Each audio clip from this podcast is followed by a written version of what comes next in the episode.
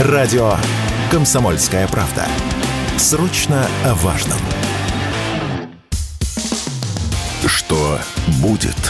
Честный взгляд на 21 июля. За происходящим наблюдают Игорь Виттель и Иван Панкин. Иван Панкин и Игорь Виттель. Мы продолжаем наш эфир, начинаем новый час.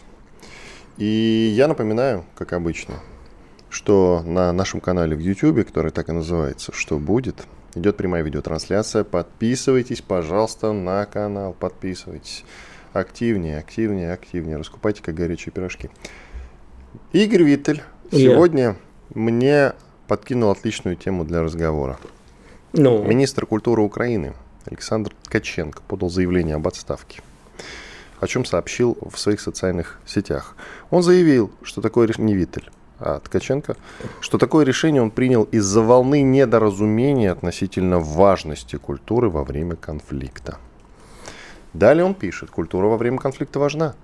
Культура во время конфликта нужна. Это я уже от себя. И частные бюджетные средства во время войны на культуру не менее важны, чем на дроны, потому что культура это щит нашей идентичности и нашей границы. Это принципиальная моя позиция против других, заявил Ткаченко в своем телеграм-канале.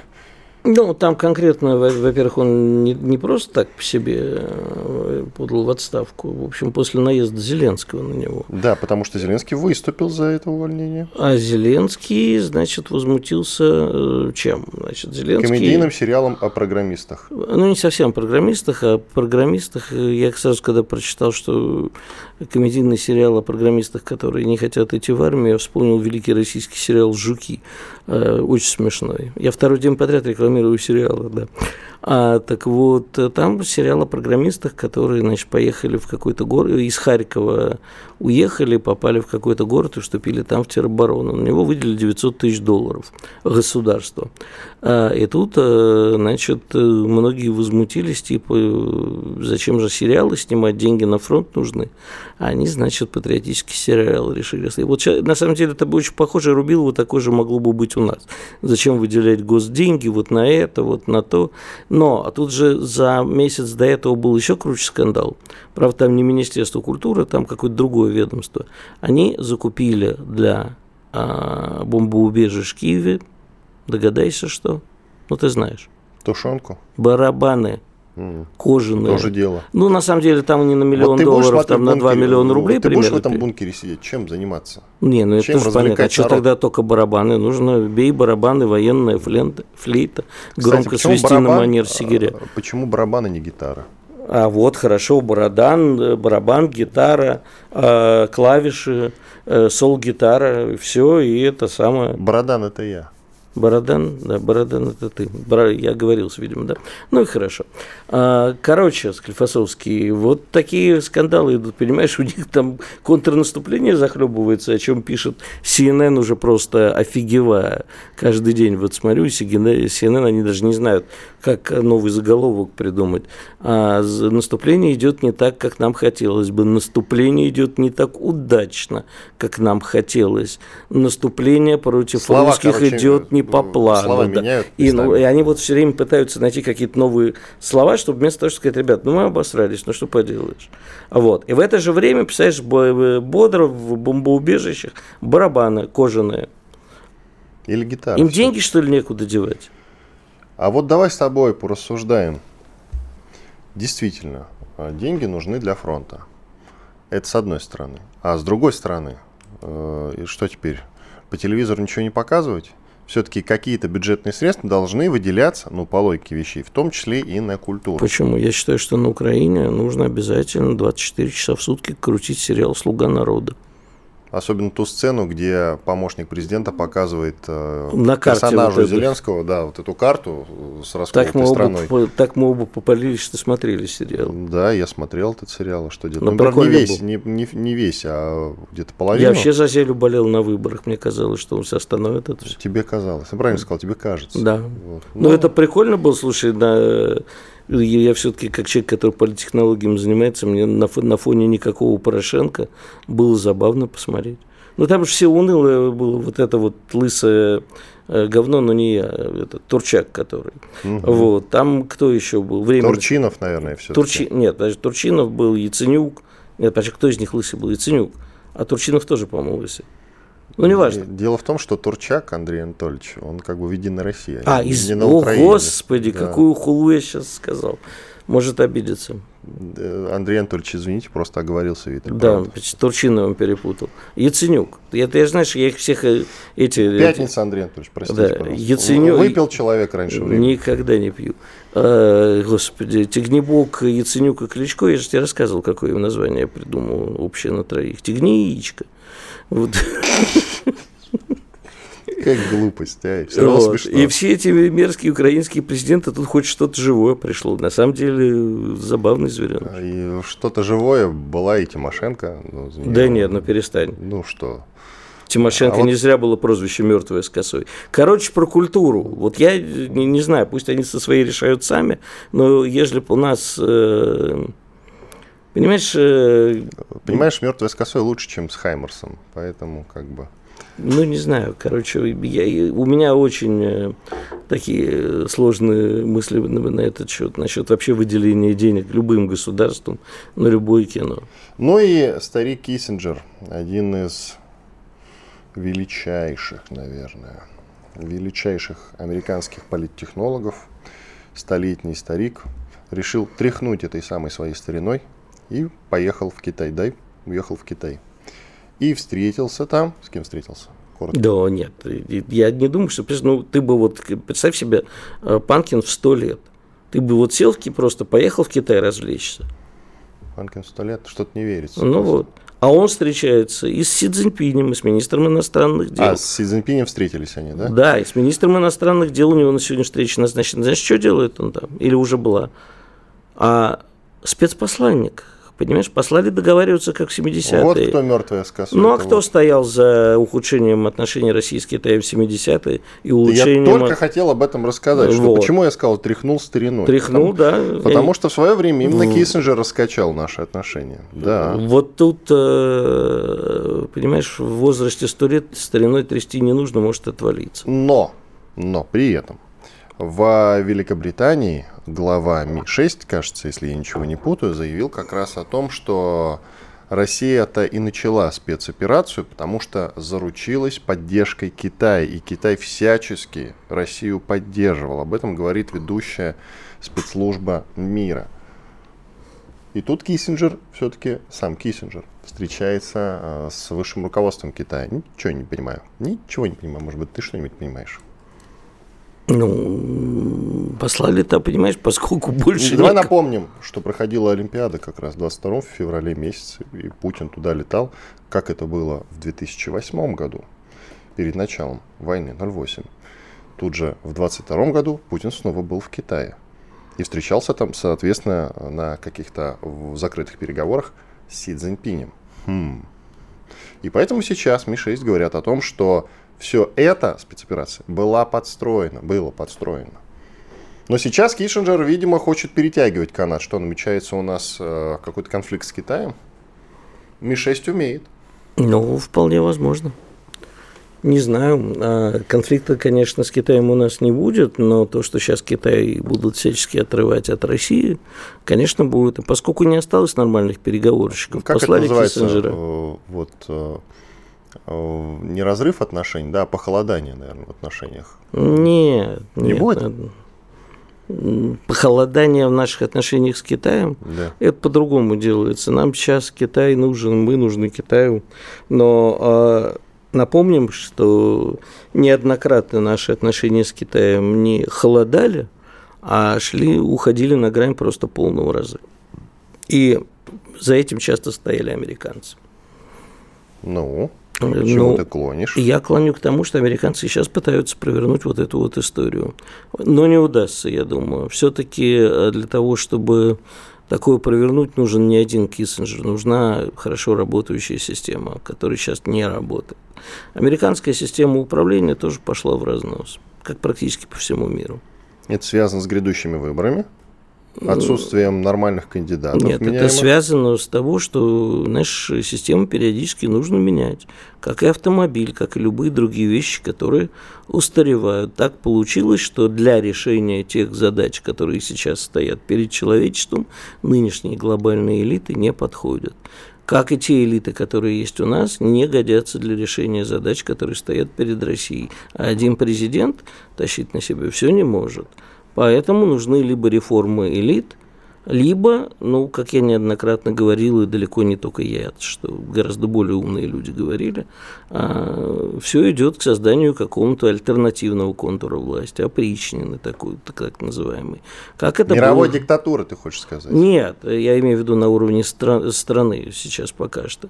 А вот, и в Америке тоже, кстати, может дело идти вполне каким-то новым э, лицам, решениям и так далее. Я думаю, что все идет к какому-то мировому тоталитаризму. Есть у меня такое ощущение, что все эти разговоры про демократию, как и сама демократия, сейчас вообще будет постепенно э, умирать. Чего ты замер-то?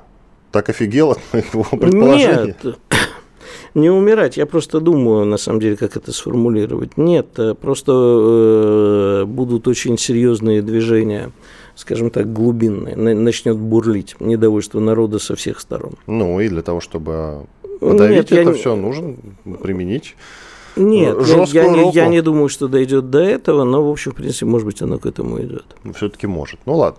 Иван Панкин, Игорь Виттель, уходим на перерыв. Дмитрий Гоблин-Пучков и Кузькину мать покажет, и что такое хорошо расскажет. И вообще, Дмитрий Юрьевич плохого не посоветует. Государь-император говорил, что у России два союзника, армия и флот. Ну, теперь военно-космические силы еще добавились. Долго работать, чтобы хотя бы наши дети зажили достойно. Вот это нормальный приоритет, да. Тяжкий труд, в результате которого, ну, существенные, так сказать, плоды.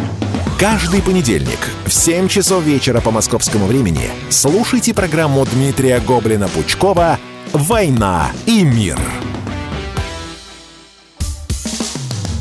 Что будет?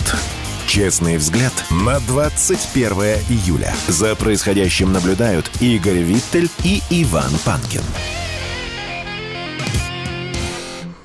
Иван Панкин и Игорь Виттель. Мы сейчас будем рассуждать о заявлении министра здравоохранения Михаила Мурашко он назвал порочной практикой стремления женщин строить карьеру, прежде чем родить детей. Да и про обращение препаратов, которые... Про обращение препаратов для абортов тоже заявил несколько интересных цитат. К нам присоединяется Сталин Гуревич, известный адвокат. Сталин Валерьевна, здрасте. Доброе утро. Доброе утро, Сталин. Ну, э, так, только я к тебе сразу прошу. Я знаю твой темперамент в эфире, что ты всех можешь обложить. Чуть мягче, пожалуйста. Я, я буду стараться быть белой и пушистой. Да, Не, ну я... Виттеля можно обкладывать. Да, попробуй, попробуй меня обложить. Я люблю Виттеля, как я могу его обложить? Вот. Скажи, пожалуйста, а что ты думаешь э, на этот счет и почему у нас э, люди государственные позволяют себе такие высказывания и регулируют а, рождаемость в стране? Знаешь, я э, когда услышала вот это вот ну, высказывание, мне сразу на ум пришло была такая книга, э, шедевр мировой литературы, Шарлотта Бронте ее написала, Джен Угу. Там есть такой момент, когда в приют приходит э, мистер Броклихерст, начинает читать приютским девочкам лекцию о воздержании, умеренности, бедности и пользе всего этого для души. И через некоторое время, пока он эту лекцию закончил, в помещение зашли его две дочери и жена, разодетые в шелка и перья. И главная героиня как раз говорит, что жене и детям э, не лишне было бы прийти пораньше, чтобы послушать эту полезную лекцию. Так вот, а, как это, страшно далеки они от народа, поэтому позволяют себе э, вот подобные высказывания. История, в принципе, знает случаи, когда высказывания о том, что интересы государства, первичные интересы личности, они заканчивались не очень хорошо, как мы помним. Поэтому э, вот эти вот идеи, они, конечно, все очень, как кажется, здравые. Надо рожать, Ну да, демографию это все-таки надо улучшать. Демография, конечно, безусловно, демографию надо а, повышать. Только у меня вопрос господину Мурашко и ко всем остальным нашим товарищам. Что он для этого сделал, вопрос, наверное. Нет, я, да, я вот сделал для этого все. То есть я свою демографическую программу выполнил сделали? А для того, чтобы женщины, и ну, не только женщины, и мужчины в том числе, да, хотели размножаться, для этого нужно создать некоторые условия. Пока у нас условия очень красивые, получаются только на бумаге. Ну, просто элементарный пример. Пособие по а, значит, и детей, на ребенка. А, мама не работающая, маме надо помогать. Государство говорит, мы помогаем, мы молодцы. А, значит, 30% от зарплаты, которая ну, максимально 30% от белой зарплаты, которую получала мама до беременности, мы готовы, значит, платить Э, в качестве пособия. Теперь вопрос. Господин Бурашко говорит, что маме а, карьеру строить не надо, высшее образование получать не надо. И тогда вопрос, а какую белую зарплату будет получать мама без образования и без, простите, опыта работы? И какой в этом случае будет процент от этой зарплаты, пособия на ребенка? И как на эти деньги э, мама сможет воспитать ребенка? Вот у меня очень такой простой вопрос. А давайте я цитаты, цитаты Мурашка приведу. Да, вот одна из них. Совершенно порочная практика, которая сформировалась в обществе. Когда сформировалось убеждение, что женщина должна получить образование, дальше сделать карьеру, потом материальную базу себе обеспечить, и только после этого уже подходя, так сказать, к такому сложному возрасту репродуктивному, озаботиться деторождением. Что в результате получается? Возникают дополнительные проблемы в виде бесплодия, невынашивания, конец цитаты. И далее вот еще.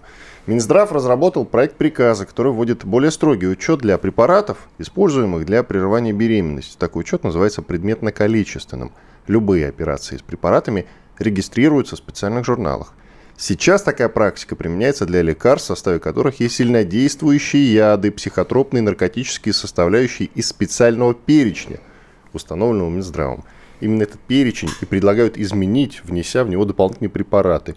Предметно-количественный учет должен быть, а он должен быть, потому что мы видим, что есть злоупотребление, объяснил свое предложение министр. Ну вот, вот статы. Ну, вот, вот, вот, что такое злоупотребление? Как, в принципе, можно говорить о злоупотреблении, о вопросах прерывания беременности? Государство а, хочет, чтобы женщина не, ну, не, не делала карьеру, а, не делала материальную базу. Да не вопрос, пожалуйста, обеспечьте материальной базой женщину, и она не будет делать карьеру. Если государство каждой родящей, рождающей женщине, не имеющей в собственности квартиру, будет давать квартиру по месту ее проживания фактического постоянно. Живет она в Москве, значит, в Москве квартиру. Живет в Питере, в Питере квартиру. Вот если государство будет так делать, Вот я бы тогда разбогател. Нас рожать будут все. Вот вообще без исключения. Не, Сталин, ты не поверишь. Видел я одно исследование, где выясняется, что никакой связи практически между деньгами и желанием рожать нету потому что женщины у нас и так хотят рожать. Я как раз я тебя поддерживаю. Про хотят, квартиру не знаю, не но, могут. но увеличивать материнский капитал и так далее, безусловно, нужно.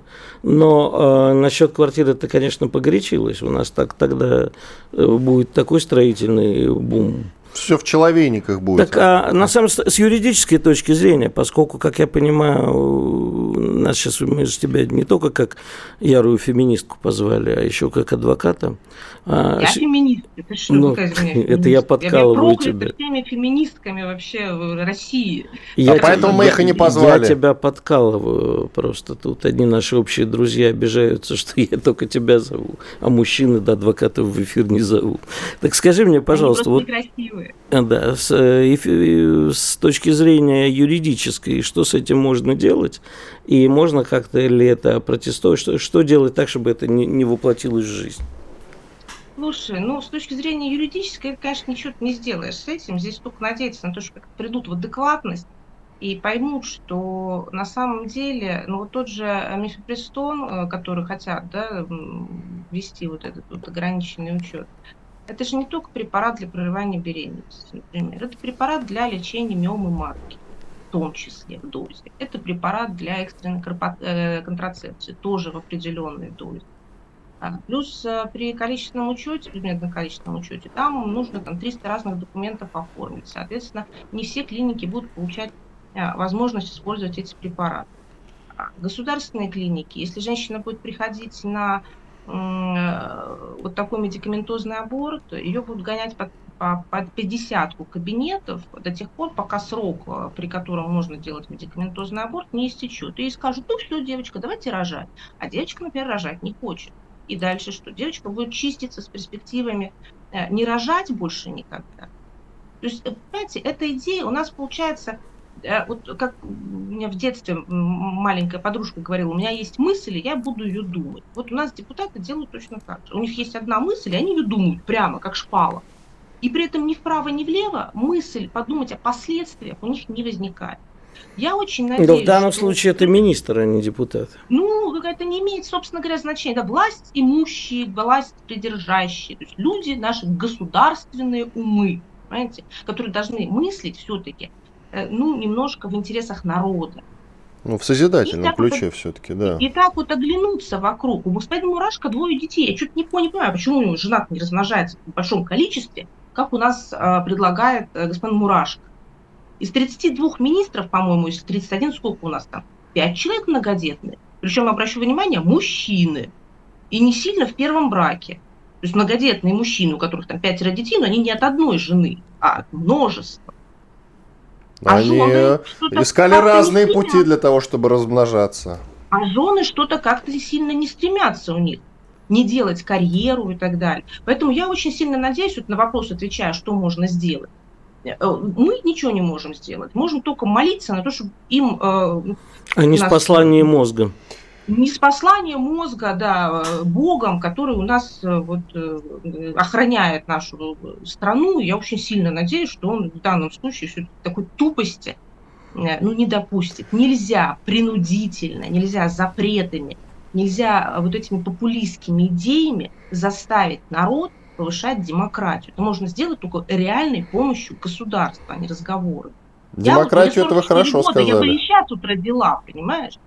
Но для того, чтобы я понимаю, мне надо работать, мне надо все, я представляю, во сколько мне обходится моя 17-летняя дочь. Я сильно сомневаюсь, что я второго ребенка потяну чисто финансово. Понимаете? Ну, ей тупо жить будет нет. Не сыпь мне соль на раны, Сталин, Сталин, Сталин Валерьевна. Замуж неизвестно за кого. Сталин Валерьевна, если вот э, взять на вооружение ваше предложение по поводу квартир, то демографическая проблема будет решена за счет ввоза мигрантов, для того, чтобы они строили Нет, эти квартиры. Ни, никаких, конечно, никаких мигрантов не должно быть именно с точки зрения... Да, у нас меньше минут, Сталина Валерьевна, коротко по поводу еще абортов. Вот у нас э, постоянно звучит, запретить э, аборты и так далее и тому да. подобное. У вас меньше минуты, ваше мнение. Я вообще считаю, что это только женщины во власти должны решать Безусловно. по поводу аборта. Нет, это не только женщина во власти. Если а, это женщина в браке, то это должно быть решение двоих, я абсолютно в этом убеждена. Но аборты запрещать нельзя. Мы уже были, опять же, была практика. Еще раз, если женщина не хочет рожать, она не родит. Иначе у нас будут тогда в этом случае трупы детей, которых там при родах будут душить. У нас будут криминальные аборты, когда будут женщины умирать от потери крови и так далее, и так далее. Нельзя заставить родить. Спасибо, мы солидарны с вами полностью. Сталина Гуревич, известный адвокат, была с нами на связи, а мы сейчас уходим на большой перерыв. Оставайтесь с нами на радио «Комсомольская правда». Они видят, что происходит, знают, как на это реагировать и готовы рассказать вам, что будет. Красной линией нашего рассуждения сегодняшнего будет заморозка или все же активация. То есть к чему приведут дальнейшие события? Я придерживаюсь точки зрения, что Запад перестал контролировать Украину, она вырвалась из рук. Они это действительно начинают понимать, что эту бешеную собаку уже не удержишь. Заморозки не будет, потому что на самом деле ее никто не хочет. Ни Вашингтон, ни Варшава, ни Киев, ни тем более Москва.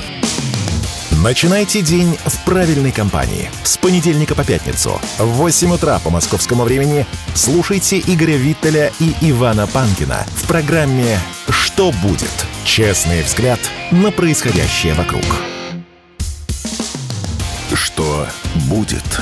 Честный взгляд на 21 июля. За происходящим наблюдают Игорь Виттель и Иван Панкин.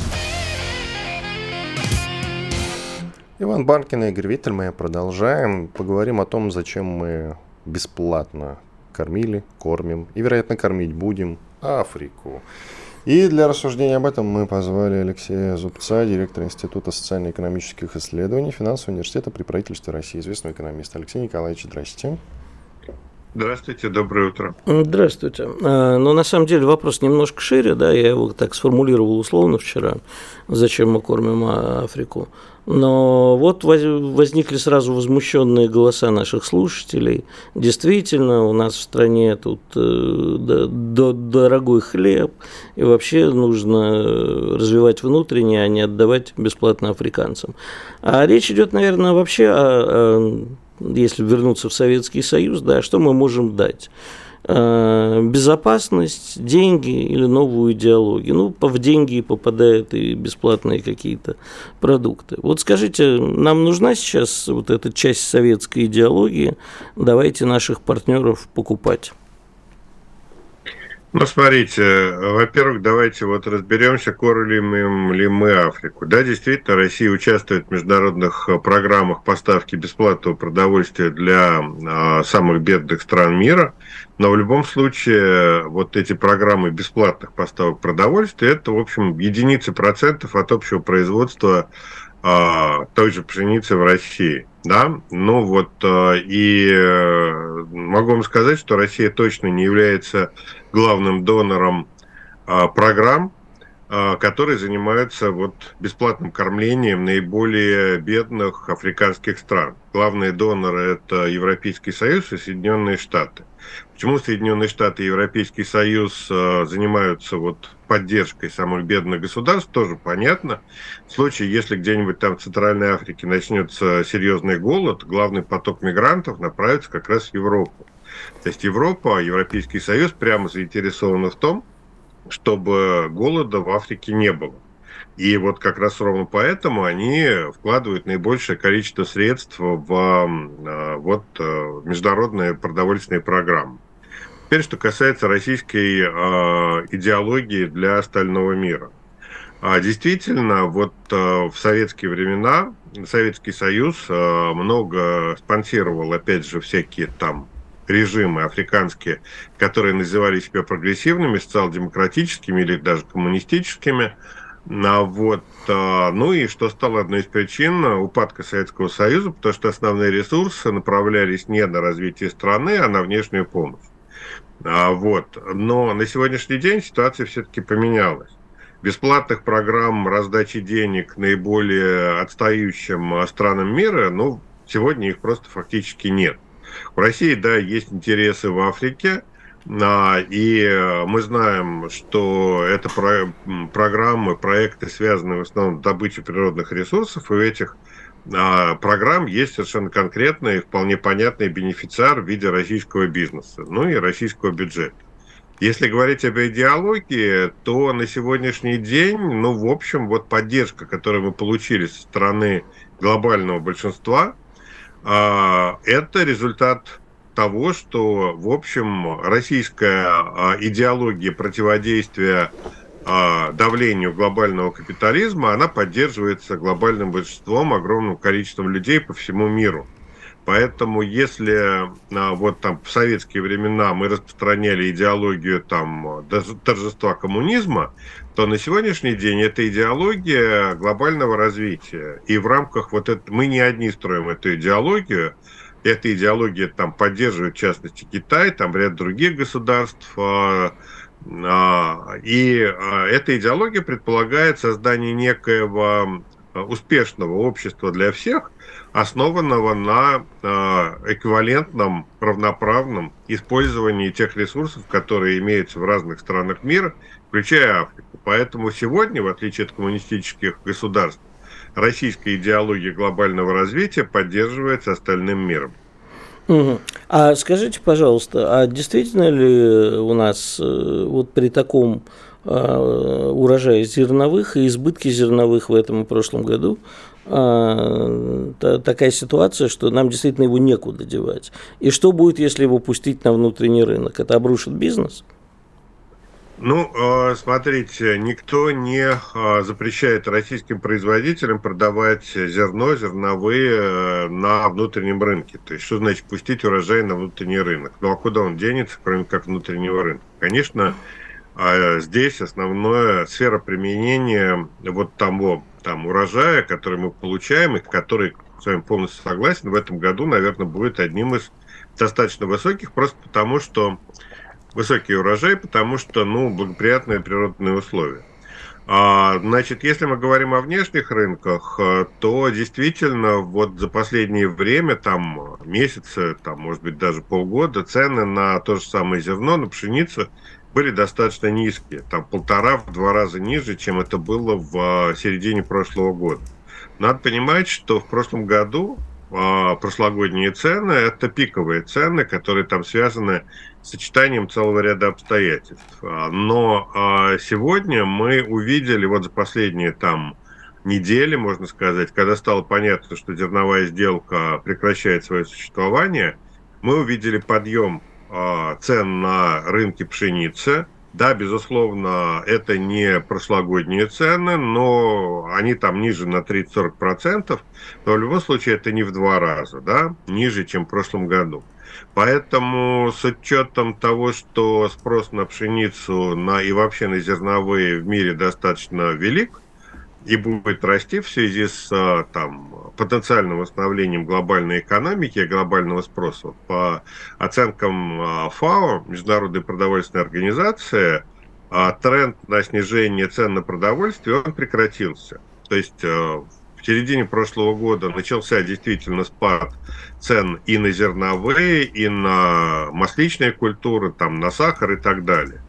Вот. Но хорошо для нас и, в общем, наверное, плохо для потребителей, но ситуация стоит в том, что действительно тренд а, на снижение цен на продовольствие прекратился, и мы имеем определенные тенденции по повышению этих цен, что будет поддерживать российское внутреннее производство, и российские аграрии найдут за границей нормальный рынок для продажи своего продовольствия. Если говорить о рынках, куда мы продадим, да, в условиях там проблем с э, транспортных э, и логистических проблем вот с экспортом продовольствия, ну вот не зря наш премьер-министр ездил в Китай, договорился там о зерновом коридоре, о выравнивании требований по сертификации э, вот, сельхозэкспорта. Ну и в результате мы получаем возможность гораздо более существенного расширенного экспорта российского продовольствия, включая зерно в Китай по восточному направлению. То есть э, все, что мы произведем, у нас будет возможность продать. А зерновая сделка, точнее ее отмена и взаимные угрозы атаковать э, суда, она э, уже привела к росту цен на пшеницу на мировых рынках. А к чему она приведет дальше? Вот что будет, если и Украина, и мы, ну мы в первую очередь, заблокируем все, что только можно, никого в порта не, порта не пускать, а еще их и разбомбили до кучи. Ну, надо просто более трезво смотреть на рынок зерновых. Или Мировое там вообще речь не о зерне идет? Есть подозрение, что там ну, под видом зерна просто э, вооружение перевозили. Нет, ну то что, то, что там оружие, ну, у Украины есть возможность завозить оружие не только морем, но и через сушу. У них там есть польская граница, словацкая и так далее.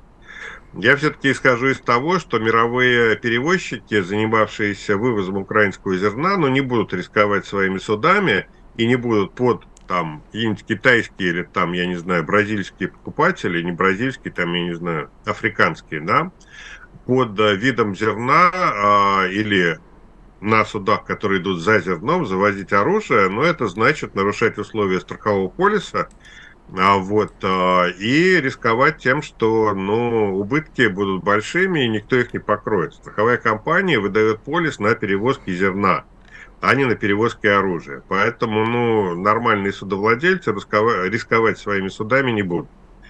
А вот. А, и потом у Украины есть возможности для ввоза оружия гораздо ну, обширные, да, помимо, помимо моря.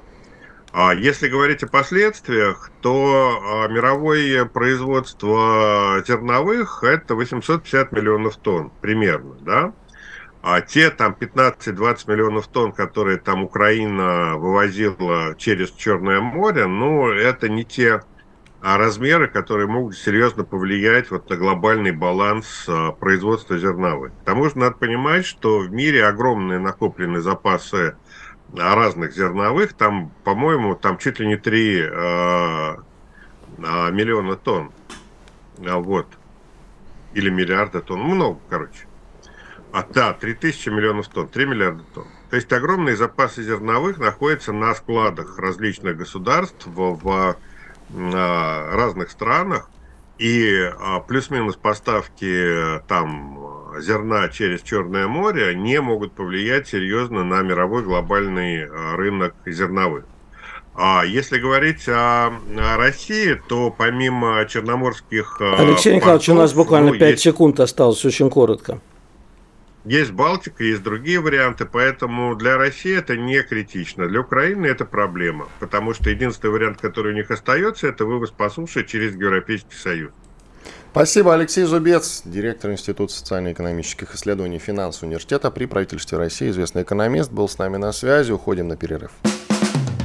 Все программы радио Комсомольская правда вы можете найти на Яндекс Музыке. Ищите раздел вашей любимой передачи и подписывайтесь, чтобы не пропустить новый выпуск. Радио КП на Яндекс Музыке. Это удобно, просто и всегда интересно. Что будет? Честный взгляд на 21 июля. За происходящим наблюдают Игорь Виттель и Иван Панкин. Мы продолжаем финальный выход на сегодня и на этой неделе. Иван Панкин и Игорь Виттель. К нам присоединяется Аркадий Злачевский, президент Российского зернового союза, скажем так, в продолжении темы. Про зерновую сделку, как отмена этой самой сделки проклятой повлияет на мировой рынок продовольствия. Какие есть альтернативные логистические пути, в том числе сейчас будем говорить. С Аркадием Злачевским. Аркадий, день добрый. Я уже представил, Игорь. Ну, Здравствуйте, Аркадий Леонидович. Аркадий Леонидович, вопрос, э, давно не виделись с вами. Вопрос э, о том, насколько, насколько существует, ну, предыдущий оратор частично осветил, но вы главный спец по зерну в стране, альтернативные логистические пути, и чем мы так держались за эту сделку и не отменили ее раньше? Это было политическое или экономическое решение? Да, конечно, чисто политическое решение, то там выборы Эрдогана, то еще какая-нибудь фигня по большому счету эта сделка изначально не была нужна. И то, что она все-таки была реализована, нанесло ущерб э, российским зерновым поставкам. Ну, уже сумма там даже президентом объявлена, миллиард двести миллионов. Ну, в общем, больше миллиарда долларов ущерб, который мы понесли. А, и это понесли э, только российские крестьяне, собственно говоря, этот ущерб не считая всех остальных. Ну, в общем, какие альтернативы и теперь пути? Ну, Украина заявляет о том, что они будут грузить и без всякой сделки морскими путями. Теми же морскими путями, не боясь атак. Да. Ну, сначала была иллюзия, что тем же коридором, которым, собственно, это и шло, там корабли отправлялись на Турцию, соответственно, ну, по турецкому коридору, да, и дальше. Э, уже в открытых акваториях, в нейтральных водах, собственно говоря, они перераспределялись по местам назначения.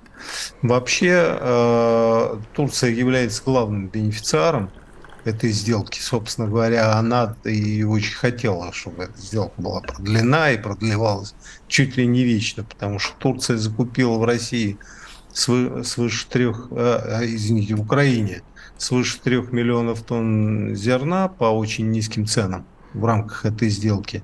И еще купила свыше 6 миллионов тонн у нас по очень низким ценам из-за этой сделки. То есть мы э, ценой интересов своих крестьян оплачиваем интересы Турции, я правильно понимаю? Да, правильно.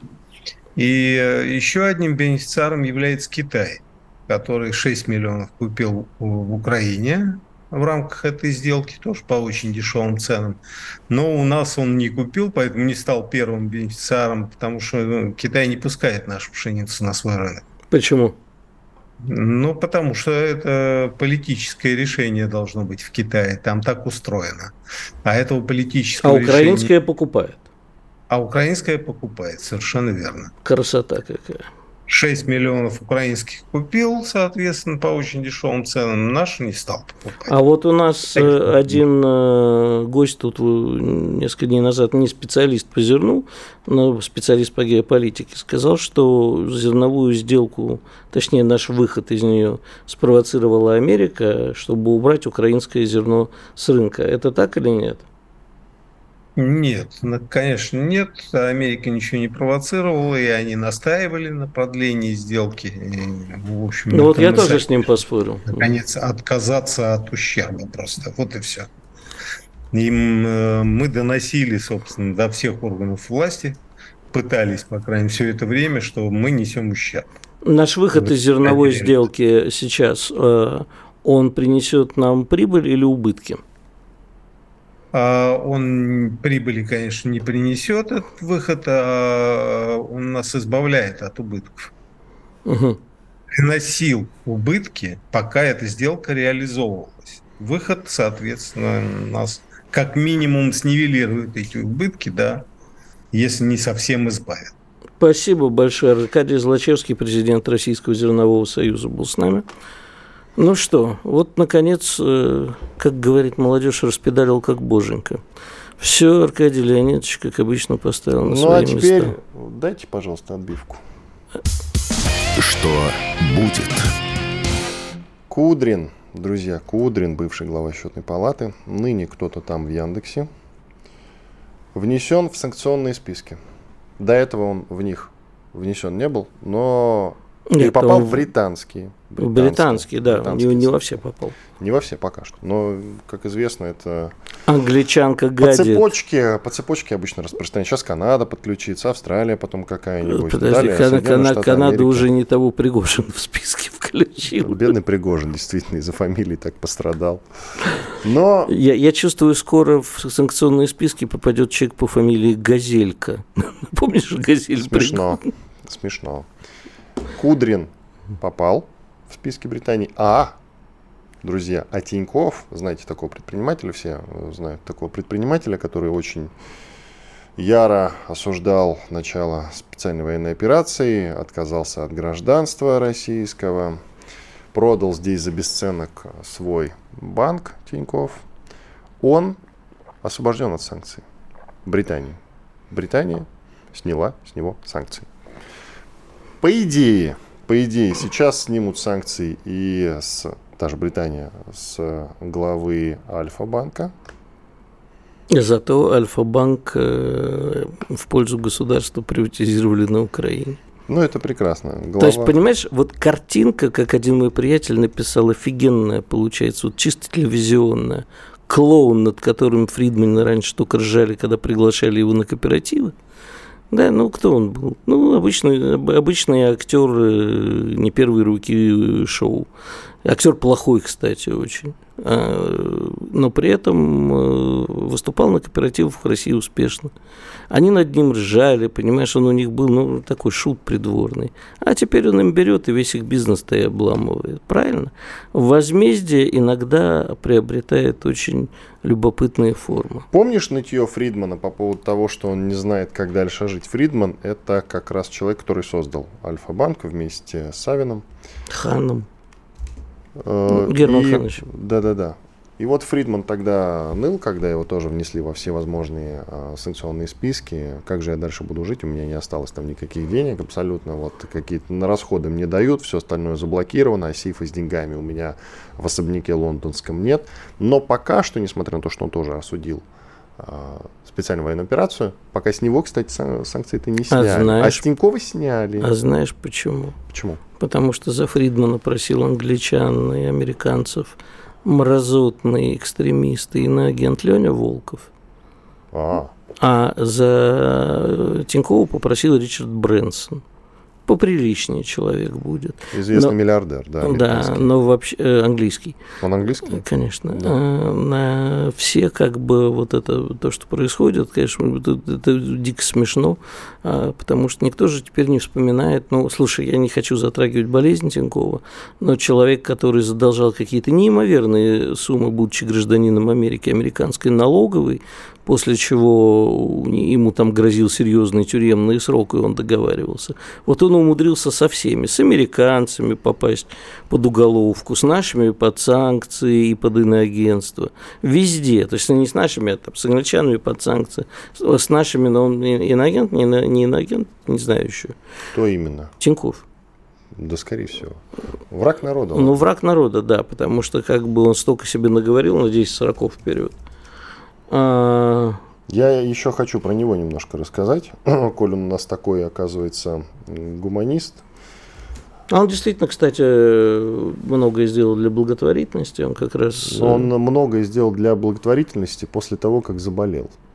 Давай так. Начал угу. перед Богом очки зарабатывать, как это еще называется. Но я вспоминаю сейчас начало десятых годов, когда только зарождался Тиньков банк, когда он его только-только создавал, первый мобильный банк. Сейчас, ну, наверное, есть смысл похвалить, э, потому что многие пользуются услугами э, этого самого банка. А вот тогда, когда они только зарождались, он реально грабил народ.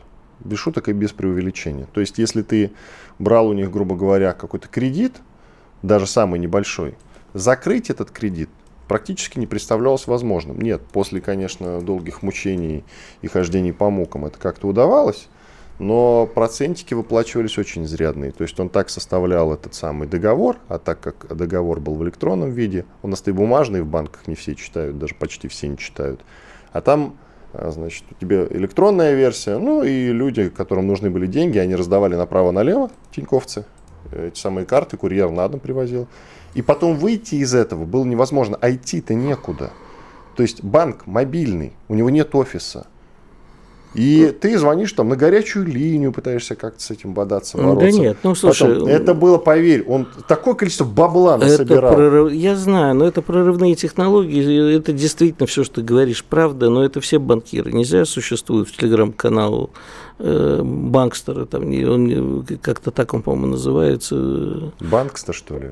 Нет, ну, там, еще, да, бандиты, бандиты, чтобы все банкиры такие практически. Банкиры, Просто... банкиры у нас в карманах дыры. Я ненавижу банкиров, поэтому, оно Тиньков относительно талантливый бизнесмен, но бренды его создал не он, а великий царство ему небесное был Самвел Аветисян, если кто знает, вот царство ему небесное, мой хороший друг был. Он действительно был талантливым, а Тиньков, ну что, ну враг народа. А Кудрин хороший. Чей это? Ну, потому что, несмотря на все его либеральные истории, э, да, порядочный человек, под санкции еще надо заслужить попасть. Ох, вон ну что. А мы почему-то не попали, мы непорядочные, значит. Иван Панкин и Игорь Виттель были здесь, остались недоумений до понедельника. Что будет? Честный взгляд на происходящее вокруг.